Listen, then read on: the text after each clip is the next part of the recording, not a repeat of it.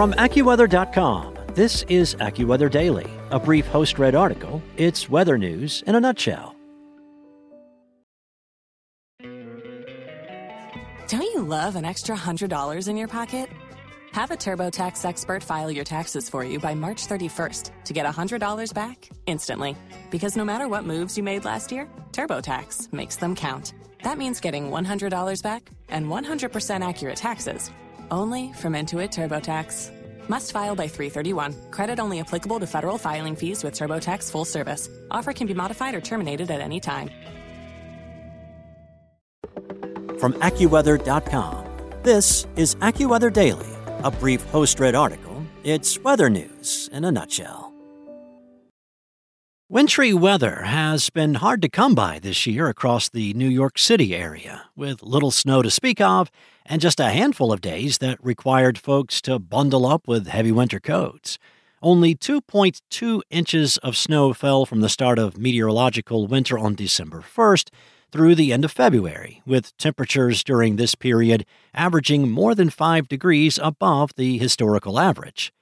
January was a month for the record books, as it was the first time since record keeping began that the temperature every day of the month was above the historical average. Meteorological spring kicked off on Wednesday and will be followed by the start of astronomical spring on the equinox, which takes place this year on Monday, March 20th at exactly 5:24 p.m. Eastern Daylight Time. However, the changing seasons could be followed up with more chances for snow than at any point during the winter. The first half of March may be mild across the New York City area, but AccuWeather senior meteorologist Paul Pastelok, who leads AccuWeather's team of long range forecasters, said that setbacks are likely later in March and into April. The polar vortex could send a wave of Arctic air across the northeastern United States during meteorological spring. However, temperatures may not drop as low as during the Arctic outbreaks in late December and early February, when the mercury plummeted into the single digits in New York City. Gardeners who are making plans for the upcoming growing season will need to monitor the forecast closely and be prepared to take action to protect any outdoor plants due to the looming threat of late season frost and freeze events, forecasters warn. Pastelok said the season's last frost could occur in late April or early May across the Northeast, which is near to slightly later than the historical average.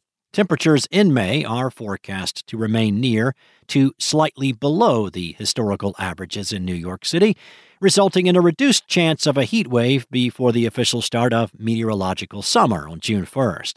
Temperatures during the first few days of May are usually in the upper 60s, and historical averages rise into the mid 70s by the end of the month. Snow lovers in New York City had to wait until February 1st to enjoy measurable snow, although only four tenths of an inch fell in Central Park. As of February 28th, seasonal snowfall in the city was 22 inches below the historical average, evidence of the snow drought that unfolded across most of the northeastern U.S. this winter. The prospects for accumulating snow could increase throughout March. The first month of meteorological spring could be snowier than any month of the winter. An atmospheric traffic jam near Greenland which meteorologists refer to as a blocking pattern, is forecast to develop during the spring. This weather pattern promotes colder conditions across the Northeast and increases the chance for major coastal storms to develop, including nor'easters and bomb cyclones. Pastelok warned that even if the blocking pattern develops as predicted, it will not necessarily guarantee a blockbuster snowstorm in New York City during the spring. Nor'easters are rain producers, they are wind producers. They cause beach erosion. They cause multiple things, Pastelok said. Spring is a transitional season that can be like a meteorological roller coaster ride, but the overall trend points toward warmer days and diminishing chances for snow. The sun is the driving force behind the sweeping changes in spring, and the sunshine becoming stronger as the season progresses. The strengthening sunshine and higher sun angle will make it more difficult for snow to accumulate during the daytime. Even when snow accumulates in spring, it tends to melt faster than snow that falls in December and January. At the start of March, temperatures in New York City typically top out in the mid 40s, with the sun above the horizon for around 11 hours and 20 minutes a day. By early May, days are more than 14 hours long, with temperatures frequently topping out around the 70 degree mark.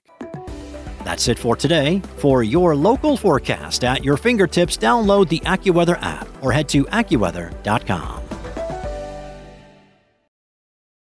With the Lucky Land slots, you can get lucky just about anywhere.